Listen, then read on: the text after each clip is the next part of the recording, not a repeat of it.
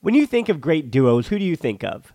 Jordan and Pippen or LeBron and Dwyane Wade. I mean, I talk about basketball a lot here on this podcast, but for the Barcelona version, there's Piqué and Puyol or Piqué and Mascherano, or the easy example of Xavi and Iniesta. And as you can hear from my voice, the perfect teammates aren't just professional athletes. It's cold season. I guess the flu and cold medicine, perfect teammates as well. But in this case, when it comes to growing your business, that's you and Shopify. Shopify is a global commerce platform that helps you sell at every stage of your business. Shopify helps you turn browsers into buyers with the internet's best converting checkout, up to 36% better compared to other leading commerce platforms. To be honest, I've been doing this show long enough, and as I mentioned, it's cold and flu season. You hear it in my voice, especially during the holiday season. So, whenever it comes to this business, anything that I can set up and kind of have working in the background that I know and can trust is just plugging along without my attention, those are the things that I really value at this point. So when my brain is foggy and all I can do is manage to turn on the microphone, talk to the guest, or just talk to myself and get out a piece of content, everything else, having that all automated or working in the background, that's been important to keeping me sane. And that's the thing about something like Shopify. What I do love about Shopify is how no matter how big you want to grow, Shopify gives you everything you need to take control and take your business to the next level. So no matter how big or small, how good of a month or how bad of a month, things are just the same working in the background. Shopify powers 10% of all e-commerce in the US, and Shopify is the global force behind Allbirds, Rothy's, and Brooklinen, and millions of other entrepreneurs on every size across 175 countries. Plus, Shopify's extensive help resources are there to support your success every step of the way because businesses that grow grow with Shopify. Sign up for a $1 per month trial period at shopify.com slash tbpod, all lowercase. Go to shopify.com slash tbpod now to grow your business no matter what stage you're in. Shopify.com slash tbpod.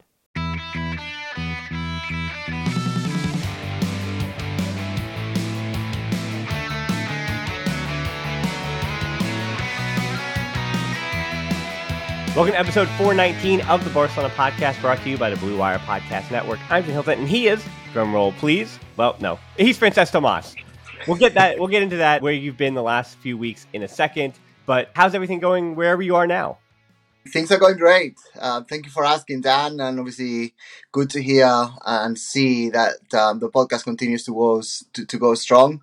Things have been good. Been attending many World Cup matches. Uh, then I went to Disney World I'm currently in Wales, therefore sporting this stop. And uh, yeah, things are good. Yeah, I mean, obviously, with Wales playing the U.S. a little bit ago, I wouldn't have wanted to see that that jersey a few weeks, but you know, we got the one-one, so who cares about that? But as you mentioned, yeah, uh, all right, we'll get into the beef of it because, Francesc. So for those who didn't know, you happen to have your permanent residence in Qatar, Doha to be yeah. specific, and you happen to go to a bunch of games. So yeah. first and foremost, I think we'll go through the list here. Which games, if you can try to rattle them off, which games did you see so we know which ones exactly to, be bothering you about?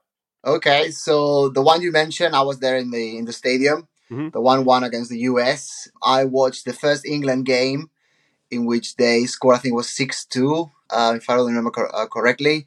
Then the first Spain game, uh, pretty, pretty much the only good one that Spain played, the 7-0 win. Second one with Wales, um, I was there too. I think it was with Iran. Then I watched Denmark and someone that was really loud, Tunisia. Um, another Iran game. That was the second Welsh game as well. And uh, I think that was it. There was another one, but I honestly can't remember now. yeah, all, it was all a blur. It, it all happened really quickly because I was only in Doha for the first week of the World Cup. So I had two or one or two matches on any given day, mm-hmm. and uh, it was quite intense. It was lovely, but it was intense. Well, yeah. In context, here, your wife is from Wales. That's why you're in Wales right now, and so that's yeah, yeah, of course. The, the jersey yeah, yeah. makes a little bit of sense. Uh, no yeah, yeah, yeah. No worries, no worries. So I think with all those matches that you saw, now, unfortunately for you, yeah, it was very much repeat teams, right? So unless you're finding somebody from Wales or somebody from Iran, who stood out to you watching them live? Maybe. I mean, you could even, I guess, start with the Spain match, but anybody who who stood out to you live? Honestly, the, the, the team that stood out was Spain. I did not expect seven goals to come on that match. Obviously, we now know what happened after, which wasn't amazing, to be honest. But being there on that match, it was an Al Thumama Stadium, um, stadium that obviously means a lot to the Qatari culture because of the way that it's set up, because of the way that it's it's been built over the last five, ten years. And uh, it was the best of what Qatar had to offer in that respect. And the game itself, I mean, I was watching Spain in the World Cup for the first time ever for me, which actually meant a lot. But um, the goals just kept coming, so many different goal scorers. And to me, that was the team that really stood out. Um, Gavi, Pedri, um, and even Jordi Alba, to be honest, were amazing on that game. And um, it was good to see so many Barca players doing well. But um, I, I, thought Asensio was spectacular in playing the false nine and dropping to the sides. I thought Ferran had a good game as well. So watching them live, honestly, I thought Spain could have gone all the way and won the whole World Cup. Uh, but they they seem to stall later on. As for the the loudest crowd, I think Tunisia was insane. Um, it was in Education City Stadium. I actually worked next to Education City, so um, to me it was like a home game for myself. It was literally ten minutes away from where I normally work, and um, it was so loud because the, the stadium was is designed in a way in which the sound bounces back down and there were so many Tunisians in the country. Obviously, lots of residents are from Tunis, and uh, the, the, the sound was, to be honest, a bit scary at times because they were so passionate. But um, it was an, an atmosphere that I've been to many bars in Madrid, and, and I think it compared. So you know, I wasn't there in week two or week three, but when Morocco played that semi final, that must have been very similar. But um, I did think that Tunisia's crowd uh, really stood out. Yeah, I mean, I think the attendance numbers from this World Cup, I think, are a bit helter skelter with what you can find, what's true and what's not. But as you made mention too, that match that you saw, that Denmark Tunisia match, I remember watching it at home. It was pretty. I mean, it was pretty boring. Like the match itself, like being played yeah. sitting on my couch, like, it's not a great match. And I think, as you mentioned, like the one thing we do forget in those kind of atmospheres is that, especially where the the World Cup is located now this year, that Tunisia, Morocco had such an advantage with just the sheer yeah. number of fans that they had. So, you know, I'm not defending the way that Spain played, uh, right? I'm not defending the way that Portugal played against Morocco. I'm not defending the fact that they won their group. I'm not defending the fact that France got upset by Tunisia. But speaking of those results, having been there at the stadium, right, that Tunisia there was a way for them to get a draw against Denmark and to beat and to upset France in that way. And there's a way that yeah. Morocco could win their group and to to be as dominant as they were in the the quarterfinals and the, the round of what was it? Yeah, the first round against against Spain in the knockout. So speaking of Spain, though, that was the last time. So I guess consider yourself privileged because that was the last time we'll see Sergio Busquets with the national team because he announced his retirement today from international football. Do you mm-hmm. think that it was time? Do you think it was it was that moment for Sergio Busquets to walk away? It was. It was. I think that he's given a lot for many, many years. Um, he's a European champion. Uh, he's a world champion, and he's the th- player with the th- third amount of caps in Spain's history. Obviously, we're not going to come here and discover what Busquets can do. He is a generational player that has dictated the way that not just Spain but also Barca have played for many, many years. So I honestly don't think he's got more than six, seven months left at Barca because um, it is quite clear that his mind is beginning to be elsewhere. Uh, he's someone that, especially in his three, four first seasons, seemed to be like an octopus. He looked, he used to get to, into every role. The, the style of football has changed over the last 10, 15 years, and it is clear that the speed that he's lacking uh, and not covering as much ground is affecting him. For the national team, if you want Spain to be able to compete with your Argentina, France, and the different teams that have made it far in the World Cup this time round, and obviously going forward two and even four years, I think it's quite clear that we need someone more speedy in there. Um, in terms of quality, he could play until he's 90, but I think that football has changed, and it was time for Busquets to to put that Roja away a little. It's always interesting after every World Cup cycle when these legends choose to retire. Like for me, I said Luka Modric, I mean, he might have already retired from international football by the time we hear this, but because of his importance to Croatia and the number of players that can do what he can do in that national team, I can. He's one of those guys where even though he's 36, again, age basically from 33 to like 38 in world football, it's kind of like a case to case basis, right? Like how much yeah. do they have left in the tank and things like that. Now we know that for Ronaldo, his age is his limit. like he should have probably already taken that step back. I mean, he could have been invited, but he wouldn't have been a. I mean, if he wasn't a primary figure. But for Modric, because of his importance to Croatia, I could see the federation even asking him to stick around through the Euros, right? But I think yeah. we know this is his last World Cup. And then we'll see. I mean, even no matter what happens, whether he wins the World Cup or not, like Messi is going to be a question mark afterwards. And then even the likes of Olivier Giroud is interesting because Giroud, very much like Busquets for France, can kind of do that job for a while still. Like he is still, I mean, he's in his mid 30s and he was supposed to be the backup to Benzema. But mm-hmm. you know, Benzema, even though he could be healthy now, he was at home and Giroud was getting to do his thing. And he's a starter. He's he's old enough to do again that job to be the guy, yeah. the reference point up top. So for Giroud, with the amount of talent that France have, though, I can expect that he's going to retire potentially from international football after this one, even though it looks like he still has plenty left in the tank. Uh, yeah, so n- the next thing to, to speak about, I think now, Francesca, I didn't warn you for this, and as people know, you kind of like running, so I don't. Oh, expect, I don't expect you to have answers to this, but I'm going to do mine first, so that if you do have a team of the tournament in the uh, in the chamber, you come up with a few names that I missed, then I would mm-hmm. love that. You, we can you can add it, and we can work together through it. But so I do have my 11 right now, my team in the tournament. The final is not going to change that because I have some Argentina players and some French players in here already. And again, one match after the other six are not going to change it. So my goalkeeper of the tournament, I think Szczesny deserves a little bit of an honorable mention here. A shout out the Polish goalkeeper. But I think the goalkeeper of the tournament was the Croatian goalkeeper in Dominik Livakovic, whether it was the PKs, again, getting Croatia defensively all the way to the final the way he did. Uh, so that's my goalkeeper of the tournament.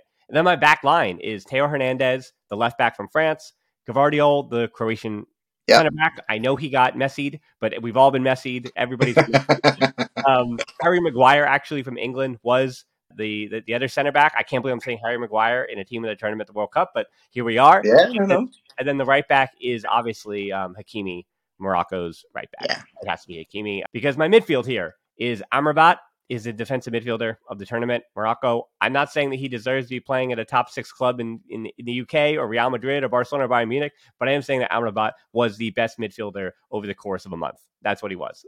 And and when I say midfielder, I, I mean defensive midfielder in particular. And then that second midfield spot, I mean, was or that first interior midfield spot, really really difficult here because I think Jude Bellingham was good for England. And for those who listened to the second show last week, I disagreed with Levon quite a bit, and I'll disagree again. If the Netherlands had beaten Argentina, which they were very, very close to doing, yeah. then I think it had to be Frankie de Jong. I think Frankie de Jong was maybe the Netherlands' best player, so Frankie de Jong was an option. They won their group, I'll remind you, probably pretty emphatically, and that's why we didn't talk about it because that final match day in that group wasn't a talk talking point because Netherlands dominated. And you know, I've already given Croatia credit with Gvardiol and Livakovic so I think for Luka Modric, I have to kind of you know pass on him for that reason. I already you know have two other Croatian players, and then I think the other option would be Ounahi from Morocco. I think yes. I think was definitely an option, and I, but I already said Amrabat. And then I have to say though, even though he stunk it up in the quarterfinals against Morocco, Bruno Fernandes from Portugal also deserves a shout. He was really good during that that group stage. So I think between Ounahi and Frankie De Jong, I think that's where I'm at there with the with that one-two combination because my other midfield spot is already set in stone. I didn't say his name yet, so don't give his name away. But between Frankie De Jong and Ounahi, who's your other midfielder of the uh, the other your interior for the tournament? We're driven by the search for better, but when it comes to hiring, the best way to search for a candidate isn't to search at all. Don't search. Match with Indeed. Indeed is your matching and hiring platform with over 350 million global monthly visitors, according to Indeed data, and a matching engine that helps you find quality candidates fast. Ditch the busy work. Use Indeed for scheduling, screening, and messaging so you can connect with candidates faster. Leveraging over 140 million qualifications and preferences every day, Indeed's matching engine is constantly learning from your preferences, so the more you use Indeed, the better it gets. Join more than 3.5 million businesses worldwide that use Indeed to hire great talent fast. And listeners of this show will get a $75 sponsored job credit to get your jobs more visibility at Indeed.com slash BlueWire. Just go to Indeed.com slash BlueWire right now and support our show by saying that you heard about Indeed on this podcast. That's Indeed.com slash BlueWire. Terms and conditions apply. Need to hire? You need Indeed. When you think of great duos, who do you think of? Jordan and Pippen or LeBron and Dwyane Wade. I mean, I talk about basketball a lot here on this podcast, but for the Barcelona version, there's Piqué and Puyol or Piqué and Mascherano, or the easy example of Xavi and Iniesta. And as you can hear from my voice, the perfect teammates aren't just professional athletes. It's cold season. I guess the flu and cold medicine, perfect teammates as well. But in this case, when it comes to growing your business, that's you and Shopify. Shopify is a global commerce platform that helps you sell at every stage of your business. Shopify helps you turn browsers into buyers with the internet's best converting checkout up to 36% better compared to other leading commerce platforms. To be honest, I've been doing this show long enough, and as I mentioned, it's cold and flu season. You hear it in my voice, especially during the holiday season. So, whenever it comes to this business, anything that I can set up and kind of have working in the background that I know and can trust is just plugging along without my attention. Those are the things that I really value at this point. So when my brain is foggy and all I can do is manage to turn on the microphone, talk to the guest, or just talk to myself and get out a piece of content, everything else, having that all automated or working in the background, that's been important to keeping me sane. And that's the thing about something like Shopify. What I do love about Shopify is how no matter how big you want to grow, Shopify gives you everything you need to take control and take your business to the next level. So no matter how big or small, how good of a month or how bad of a month, things are just the same working in the background. Shopify powers 10% of all e commerce in the US, and Shopify is the global force behind Allbirds, Rothy's, and Brooklinen, and millions of other entrepreneurs on every size across 175 countries. Plus, Shopify's extensive help resources are there to support your success every step of the way because businesses that grow grow with Shopify. Sign up for a $1 per month trial period at shopify.com slash tbpod, all lowercase, Go to shopify.com slash tbpod now to grow your business no matter what stage you're in. Shopify.com slash tbpod. I would say that you've already mentioned him. I think Bellingham from England was mm. insane. Um, I watched him play live, which, to be honest, uh, gives you a different perspective. I actually had a seat behind the keeper, so you, you I had the view mm-hmm. of the 1994 European Club Soccer um, video games and the the amount of space that he covered, the amount of duels that he won, the clarity that he gave the, the English team was was crazy. We cannot forget that he's a really really young player coming into a high pressure environment, which is playing for England. Obviously, I do realize it is a World Cup and playing for any country is difficult, but I think with England comes the expectation of, of you just have to win the World Cup or it's going to be considered a failure.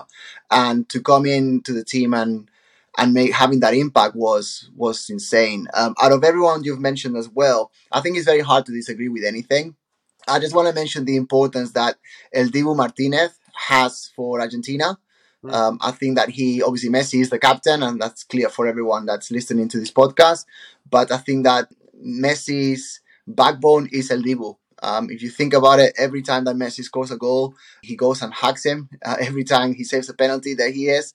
And uh, I think that relationship that they have, uh, because we know from the many years that Messi was at Barca and we were fortunate to have him at Barca, that he's someone who needs to be surrounded by the right people, uh, which is one of the reasons why El Kun Agüero signed for Barca, which is one of the reasons why El Kun Agüero has gone again with Argentina this time round, even though not as a player, Mm. but um, as a let's give him a job behind the scenes. And I think that this, which is something like Pinto used to do at Barca as well, right?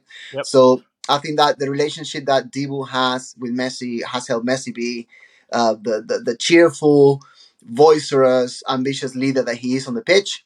Because I think that's one of the main difference between um, vintage Argentina Messi and Argentina now, um, the Messi Argentina now, because his um, his personality seems to have changed, and I think that the environment that El Dibu is is creating for him has really helped. But obviously, his contribution on the pitch, I think, is second to none in this World Cup.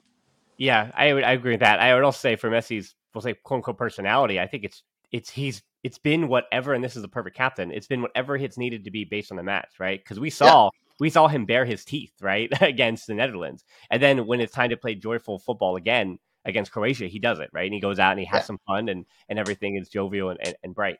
And he was going to be meeting my other midfielder in the final because my other midfielder, I'm cheating a little bit here, but Antoine Griezmann is the attacking midfielder for France, and it's Griezmann. Of course. Griezmann has been arguably the player of the tournament. That is the other midfielder. There is no argument. It's got to be him. Uh, yep. Now, now up top, I think we have two spots that are set in stone. Obviously, someone's going to win the Golden Boot probably, and that means they're going to win the World Cup too. So it's Kylian Mbappe or Messi. One's going to win the Gold Boot, and one is probably, and that player is probably going to have won the, the World Cup. Uh, we'll probably see it go that way. And then for Mbappe, though, he also means on the left wing that means that Cody Gakpo of the Netherlands gets an honorable mention, not a shout. Marcus Rashford, who you saw again in person, he gets yeah. a shout, honorable mention, doesn't get the spot. And then the other spot is one of three options, but I think because the way Brazil crashed out and when they did crash out, Richarlison, because again, if you talk about the group stage, probably Richarlison, but yeah. I think you have to either pick Olivier Giroud or Julian Alvarez of Argentina. I think obviously yeah. because the final, it's got to be one of those two. So I'll let you make that final choice here. Is it Alvarez or is it Giroud? Oh, I think that um, because of his youth and the impact that he's had in terms of being unexpected, you have to go with Julian Alvarez. I think that what that kid's doing is is crazy. Obviously, we st- still got one more game to go. I'm gonna show my colors right now. I hope Argentina win the World Cup. Um, I said that from the very beginning. Um, I was obviously, I was, yeah, I was obviously rooting for Spain, but um, Messi has given us, me personally, so much over the years that I really do hope that he retires with that um, with that trophy. And I think Julian Alvarez is doing something that um, Higuain throughout all of these years couldn't really do, which is take responsibility of him. The guy creates his own goals. I mean, the one he scored in the in the last game, I think it was a semi final, in which he just ran the whole pitch and uh, fell over a couple of people, but continued to go and then ended up scoring the goal. That is something that Messi has never really had, even when he made the World Cup finals with Argentina before. Is someone who can take responsibility and create their own goals, their own opportunities. Uh, normally in Argentina, everything flows through Messi's boots, and if Messi has a great game, they've got a better chance of winning. If Messi doesn't have the best game of his life, Argentina will certainly not win that one. Um, but I do think that's not the case right now. I think that he's surrounded by a very supportive and independent cast that don't over depend on him.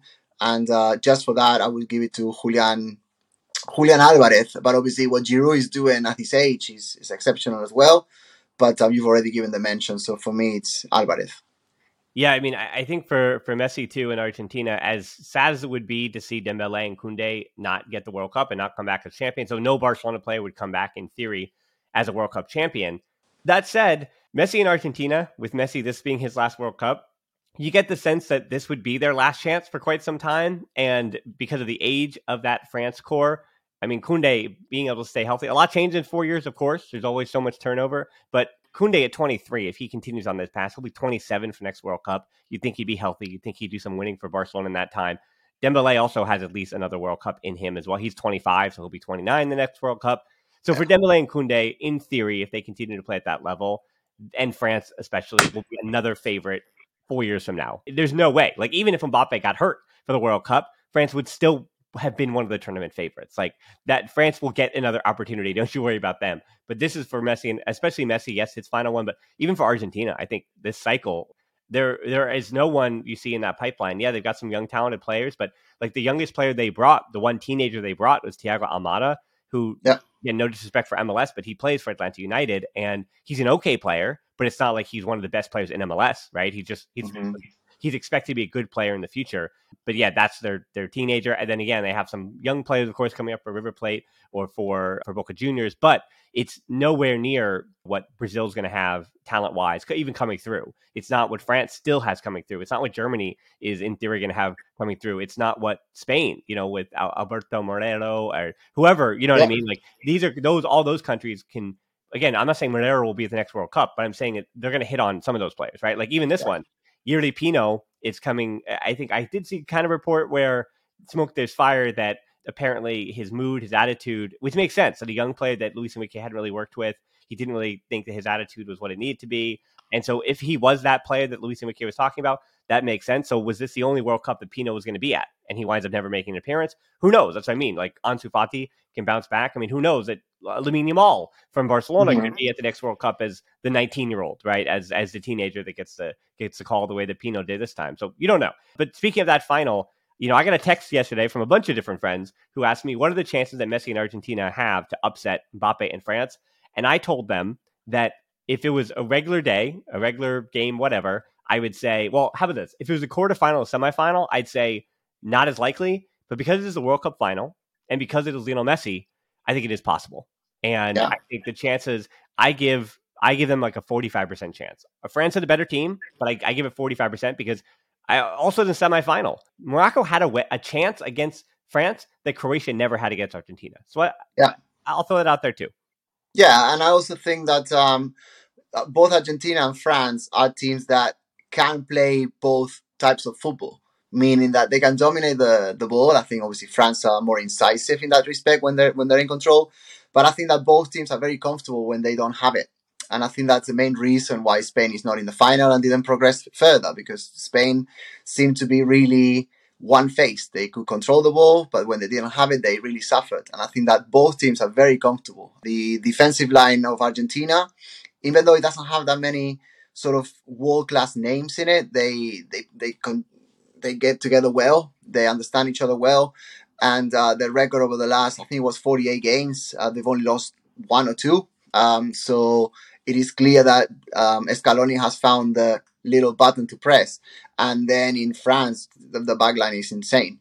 Basically, you've got Koundé, yeah. who is arguably the best defender in La Liga in the last three years. Um, he's only found a place as a right back. So from from that perspective, it's going to be a tight final. But again, whenever you got Messi in your team, you have to think that you've got a chance of winning. It is clear because he said it himself that is going to be his last game in the World Cup. Um, the last great tournament um, international tournament that Argentina played, they won it, and you know that was the the thorn that Messi had in his back um, all of those years, and you know that he seems to have reached this Maradona god of Argentina level already, yep. and um, winning the World Cup would be the icing on the cake, and I think that he's is so close to him that, and obviously the fact that he won't ever have another chance, that he's going to put everything in that game. He has reached levels in terms of this Messi. He has reached levels in terms of the ability to to upset games and to find that extra gear in the World Cup that I haven't seen him do for the last eight, ten years. And I think when you've got Messi on fire, surrounded by a team that he trusts and obviously trusts him as well, that's not something you can underestimate. And uh, I, France, they're a solid team. They have got very good players, world class players, I would say, in pretty much every position. But they've got, um, I understand today there was another two absences, potential absences to the starting lineup, and some of them that have been recovered from this bug that's going around the France camp. So I think you put everything into the balance, and I could not guarantee that France is going to go away with it. And I honestly think the football gods are going to be supporting Messi on this one. Yeah. So I, we also have to mention the head coach for Morocco, uh, team of the tournament head coach. I gave it away. It is definitely, yeah, Walid Regragui. He deserves it. I mean, if it was Morocco, they're the ones. I mean, it's the first African side to make the semifinal. So for for the the hope of an entire continent, he, he is the the manager of the tournament. Okay. Can I say on that, Dan, as well? So it is the the team of the continent for Africa, but it's also the Arabic speaking champion. Yeah. Because um, with the World Cup being in Doha, obviously Arabic is the first language there. And all of the Middle Eastern countries, Saudi, Oman, Kuwait, Bahrain, uh, obviously the Emirates, they had the whole of the African continent behind them, but also the Arabic speaking countries. So it really was that they became the epicenter of the Arab world. And having lived in Doha for four and a half years now, I thought that was pretty special. And if it was to happen in any World Cup, I was happy that it happened in in the one in Doha. But obviously, I'm not too happy that they beat Spain. But that's yeah. that aside, we'll have to yeah, put yeah. that behind. All right, so we do have a little bit of time to talk about Barca because, as I keep saying throughout the break, I mean, people don't really come here for their World Cup stuff. I no. can number number. I can see the numbers, unfortunately. So while it has been a rough month, I've taken it on the chin.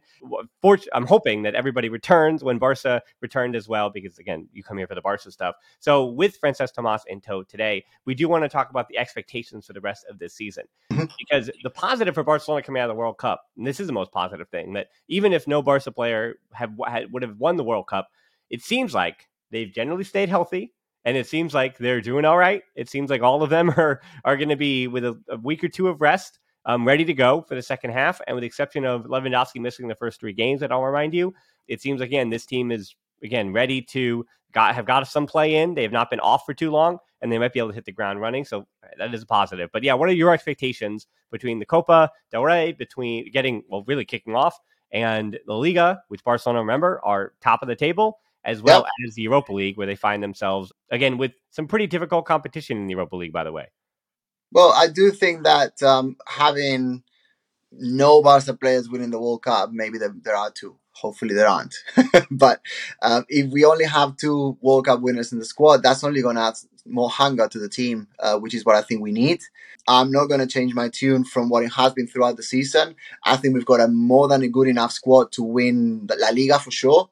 I think that the growth that Gavi, Pedri, Balde have experienced is something that we need to build on.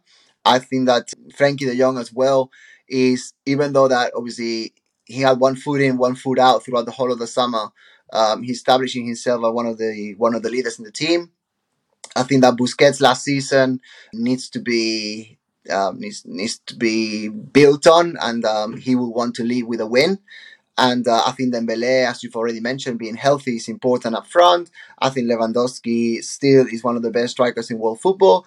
And I really don't see a reason why we shouldn't win the, the La Liga. Um, obviously, we crashed out of the Champions League. Um, I'm sure you've spoken about it in the podcast before. A couple of um, refereeing decisions not going the right way. But then again, yeah, but then again, if you're going to balance everything on the referee, then you haven't really looked at yourself uh, well and hard enough. So we just need to accept that we're out, and I think that um, that's going to be an advantage because the players won't be as tired. And I think having the five substitutions is good, and it's proven good this year because the players can get more rotation, have more players involved. I never really rate La Copa very highly, but obviously it is a competition that we could win um, and could give um, enough of um, you know enough of opportunity and, and minutes to the players that are not normally regulars. But honestly, I don't see any reason why we shouldn't challenge for both competitions until the very end. And then if there's a team that's better, e.g. Madrid, then then so be it. But the expectation needs to be fighting until the very last game for both competitions for sure. Yeah, I mean the quote unquote positive here when speaking about the Europa League, of course, is that the Europa League doesn't kick off again until the middle of February when it's that home and away with Manchester United, which is a team that Barcelona, yeah. you know, is another big powerhouse who find themselves in the Europa League, but it's a team that Barcelona should should beat. It's unfortunate, but the Spanish Supercopa is also taking place in January. So we'll see. There's the opening fixture against Real Betis. But yeah, they start the break with Espanyol, Atletico Madrid. And with things kicking off in two weeks' time, we're to, I'll preview those matches a little bit more and have those conversations the next two weeks. What else are we going to talk about? You know, you did mention Busquets and I've been, we did it last week and we can do it again this week, especially with him now retiring from international duty. I don't know if him uh, retiring from international duty is a statement that it could just be a statement about uh, about Spain, but it could be a statement about where he sees himself in his career as well. Yeah. So as I said before, my oh my, what does he? What does Xavi and Barcelona do with Busquets? And as much as it seems like the decision is Busquets's, whether or not he wants to to leave, it also seems like Barcelona's money situation is so bleak that it's shaping up to be bleak until 2024. And now Barcelona is saying, well, Boosie, you know, you've been, you know, you could leave, or maybe you could just return on a really uh, low number for us so that, you know, we can get through this really difficult year, which would be next yeah. season when you can't afford anybody. So again, I, I just want to change the narrative a little bit that, well, it is Busquets' decision whether or not he stays or goes. There is this world where the club would love it if he left because they could want to replace him. And there is now a world financially where the club cannot physically cannot uh, not even replace his spot on the field, but replace his spot in the squad. So there is a world where next season Boosie renews, but only starts 35% of games. Like I just want to get people prepared for that. He is even though it's harder or it looks like it's harder to get him out of the the, the, the club, there is a world where next year Frenkie de Jong is starting as your defensive midfielder. I'm not going to call him a pivot, but defensive midfielder with Gavi and Pedri around him. And that trio who we only saw start against Villarreal this year in a four nothing win. There's a there's a world where that trio starts fifty six percent of games, or sixty percent of all games, or sixty five percent of all games. And then again, you have you have Busquets rotating in, and you have whoever else rotating in as well. We'll see if Franck Kessié is still around and what that means for the future. But um, and as far as Jules Koundé, another World Cup related question: Would you play Jules Koundé at right back when he returns, or is it Araujo at right back? or do you trust Roberto or Bellerin in that spot? I mean, because now you in theory have four right backs, and you've got, I mean, you've got enough center backs. It just depends who you're playing. Um, I think that um, if you're going to play your Getafe, Leganés, Levante type of team, it doesn't quite matter which one of those three plays. Um, the three of them should be able to influence the game enough from the wings and, and be effective defensively so that we can beat those sort of teams. If you're talking about playing Atletico Madrid and, and Man United and Real Madrid, then obviously it's making the choice. And for those high caliber games, I think Koundé to me is the starting right back in that position. And then you choose between the many centre backs we have to complete the middle. I, I would say Araujo and Eric Garcia for me are the preferred pairing in the middle, even though Christensen has been good too. And then Koundé has to go to the to the right side. I think it should be Araujo and Christensen. To be honest, like I think Christensen, we saw him at the World Cup. He was Denmark's best player, and we've seen him this season for what Barcelona is trying to do. Like, and I think that's I don't know. It's, it's it's funny because if Barcelona in this perfect world, it's it's always in practice much different than on than you know on paper. Because on paper, I think the the Champions League winning center back combination is Araujo and Koundé. I think they're the ones with the highest ceiling. That that's the duo that you look at and say, oh, that that duo was good enough to win the Champions League. But Barcelona are again are fighting in the Liga, which isn't the deepest league anymore, and they're fighting in the Europa League, uh, Europa League, and they're fighting in the Copa del Rey and Spanish Super Cup. So I think that all those competitions, I think Christensen and Araujo are a combination that win you that with Koundé at right back, if that makes any sense. Because I agree with you. Like against Getafe, like it's got to be Roberto. Bellerin, I'm so sorry. I don't know. I don't know where you belong. Maybe you belong playing for Getafe on the other side, like with his performances this year. To be honest, like it's been rough for Bellerin. But anyway, yes, yes, Bellerin should be good enough to play against Getafe again. Roberto, but yeah, it, it is this weird thing where on paper, I think it should be Araujo and Koundé winning the Champions League. But again, when it comes to match in and match out, I think the the best back four is Balde, Christensen, Araujo, Koundé, with Koundé and Christensen's yeah. ball playing abilities surrounding Araujo, if anything. Because then with Araujo, you not say you can't really have Bellerin, but Bellerin gets forward in the way that he does, and then that puts a lot of pressure. Because I, I want to remind people when Araujo comes back that we know what he does well. He's Barcelona's best defender. He's one of the best defenders in the world. But other teams, and we've seen it in the World Cup too, as far as the way teams are playing. As you mentioned, the best teams of the World Cup are those who are able to play in multiple ways over multiple yeah. phases. And Morocco and Croatia, them getting to the final is no surprise. Like because they weren't just defending, defending, defending for their lives. They were sitting in, they were absorbing pressure, and it's what and it was their ability to come out of their shell. And when they had to push forward, we saw against France that when Morocco did not have, they had to have more possession. They were kind of fine in that instance, and they put pressure under, uh, uh, they put France under pressure in that second half in particular. So, yeah. you know, for Barcelona, they're going to have other teams sitting back and saying, "Hey, Araujo, with your feet, beat us. Beat us with your feet. Can you do it?"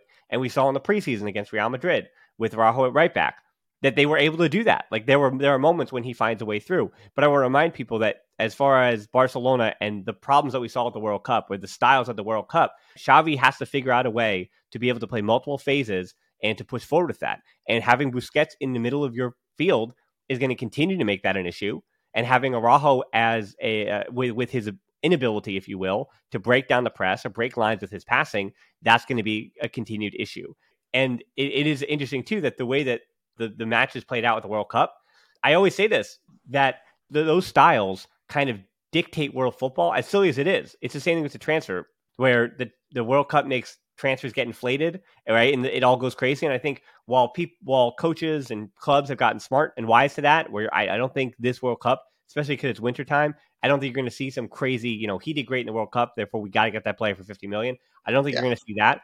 But I think what you will see is, I think the styles of the World Cup, teams are really going to look at that and say, hey, is that what's successful in world football now? And as you and I are both basketball fans, and basketball is the same way. If you win, if you're the champion, if if the best teams are playing this way, that's the way that everybody plays. It's copycat. And same thing with the World Cup. The World Cup does dictate how did the best teams play. And while you can't replace those players, those individual players, you can try to uh, emulate and simulate the way that they did it, right? And so yeah. Morocco, what made them so successful is that they had elite wing backs and they while they played a bit through the center of the park, it was a lot of running and it was a lot of hard work. And your midfield didn't necessarily dictate play. Your midfield defended for their lives, worked hard, while your wings and your flanks built everything up. And then you basically had a forward that his job, his job was to score goals in the series. Yeah. Just be a big guy and do that. And it seemed like those teams in this World Cup, even France, like France are playing that way, if you will. And think about their midfield. And Rabiot has having this renaissance, but that's because Rabiot is just running around. That's what his job is. Tchouameni is, you know, he scored that goal, but his job is to run around and to reset play and to get that ball and to give it to the guys who make things happen. Uh, and it yep. seems like that's the way that football is being played right now. And so Barcelona have, I think they have, they have to find a way to, you know, continue to be themselves. Sure, they're going to have the lion's share possession in the Liga, but they have to figure out a way that's not just Dembele, because Dembele is the only one who's doing that. So without Dembele, with the exception of Dembele, how can you play in multiple phases like that? Yeah, for sure. And then the other point that the World Cup has proven is what we already mentioned before, and we sort of already knew, is that um, it is crucial to have a deep squad. Um, I think that if you got Christensen, Eric Garcia, Araujo, even Koundé playing as centre back, is, is having them all fresh mentally and physically to come in and do a job. Um, I think that the importance of Ansu Fati should continue to develop in the second half of the season. Um, he didn't start that many games before the break, and to be honest, all of these less control he minutes, I think it's about time that he stopped. It's also time for him to to take that further step that we're all expecting him to take. Um, I think Ferran has enjoyed some minutes, but I, am expecting him to become even more solid. I want to put an aside here as well because I think that um, the fact that he's going out with Luis Enrique's daughter and the fact that he plays for Barca is adding a lot of pressure on him from the media. And I've seen so many attacks coming from Marca and AS, the other you know Madrid-based newspapers, um, towards Ferran and blaming him for a lot of things that I don't think are that bad. Um, I, I mean, saw him play. culé, even culés, like culés are. I mean, they're like, some of the guests on this podcast too. That it's it's unfortunate, but the fact that Alvarez went to Man City for the number that he did and Fernando Torres came for 55 million from Barca when they probably could have got somebody else cheaper who yeah. was going to get the same numbers of goals. Okay. I think Aid, yeah. they're just totally out on Ferran Torres. Like, so I think it's you're right. The criticism is coming from outside of Barcelona, but I'm saying like criticism is also for Ferran Torres coming from inside Barcelona. Like that pressure is coming from like culés themselves, like saying that, yeah. hey, why was this guy so expensive? Why is he not better? Yeah, but at the same time, he's a young player. Um, he's a young player that needs to continue to develop, and we we need to support him. Um, I don't think that he's having a lot less than all of the other attacking options that we have. I do think that obviously he's not, especially with the Barca shirt, because with Spain he scores a lot more regularly, but especially with the Barca shirt, he doesn't seem to find the net that often. But um, he does a lot of opening of spaces, a lot of dark work, like Pedro, you remember Pedrito all of those years ago, um, used to do. And uh, I do think that he's got room for improvement for sure. But I do think that some of the criticism is, is, is far too severe for what he's adding. Because if we're going to criticize like that, you should start criticizing Ansu as well. And I don't think neither of them would be as fair. Yep, and and when you say depth, we'll close it here. That Memphis Depay, he's the one of any player that's going to be leaving January. It is Memphis, but as you mentioned, because of that depth, and as I said, Spanish Super Cup, and in this is January, Spanish Super Cup, Copa del Rey, La Liga. I, I could see Barcelona holding on to him. I mean, there's also this world where they kind of figure out how far we went in those competitions. Like if they wind up playing both matches of the Spanish Super Cup, Super Cup and again Copa del Rey, they don't get upset. They're they're getting to they win their first. What I think the first game's in January or something, or maybe the first two rounds are in January. So let's say that he winds up leaving, but he leaves on January 31st, having played six matches in January. Like there's a world where they're like, okay, we need him for this month because of all these competitions, and then they let him go for depth purposes, depending on how far they are. Like if they ca- if they crash out of the Copa, that means February on they only have to worry about La Liga and Europa League, which is like, yeah. but eh, but in the same regard, it's like you don't know with Ansu's health being what it is, and look at this. We're, I think this three, as crazy as it sounds, that three match ban from Lewandowski is going to go a long way. Like Memphis can yeah. can find a way back. Like I know there's still other there is still five forwards that without Lewandowski, but I think Memphis can find his way back even in the lineup. Not to the, now, not as a starter, but like coming off the bench and having a role the way he did in the preseason for now. Because again, he's healthy, he can play. So if Memphis doesn't play coming out of the break, I think you know what that means. Like pretty yeah, quickly. and I think with Memphis as well, he came to us for free. So I think that the pressure that is on Ferran Torres is because of the 50 million euros that we paid for him. But um, if you think about it, say just look at this season. I don't think Memphis Depay has added that much. And uh, to be honest, I think that um, he's only played three matches. He's, well, that's what I'm saying. He scored one goal in three matches, which means he scored more goals in minutes, X minutes, than than everyone else because he, he was yeah. successful the two seconds he was on the field. Yeah, but at the same time, um, he was, let's just say, injured for the two months c- coming up to the World Cup, and then as soon as the World Cup starts, he's playing 90 minutes for for Holland. So, you know, you, you gotta you, gotta put everything in the balance. Sure. I mean, I again, that's one thing where it's true. We can put the quotes over it, but I, I also don't blame him. Like we, you don't blame a player for sitting out that month or two prior to the World Cup and playing in the World Cup when you're in your prime. I mean, I think I'm not saying you and I would do it, but I think you and I would do it too. I think. Well, I, I, don't know. I don't know, but I think that um, there are players being criticized that I, they like for example, Ferran has shown to give Barca a lot more, even despite the risk of injury, than Memphis has given before. So I think we need to be we need to put everything in the balance and then evaluate like that.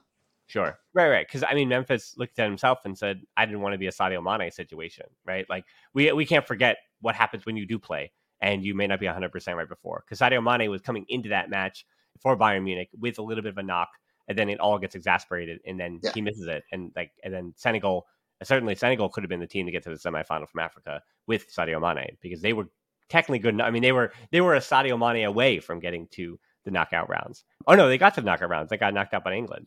But even yeah. against England, like Senegal Right. So they still got to knock around without Sadio Mane. So let's say they, they, they were they were Sadio Mane up, uh, away from upsetting England. But anyway, so that is Francesc Tomas. We appreciate again for those who don't know your Barcelona podcast history because now I, am realizing that our podcast has is old enough to go to kindergarten now.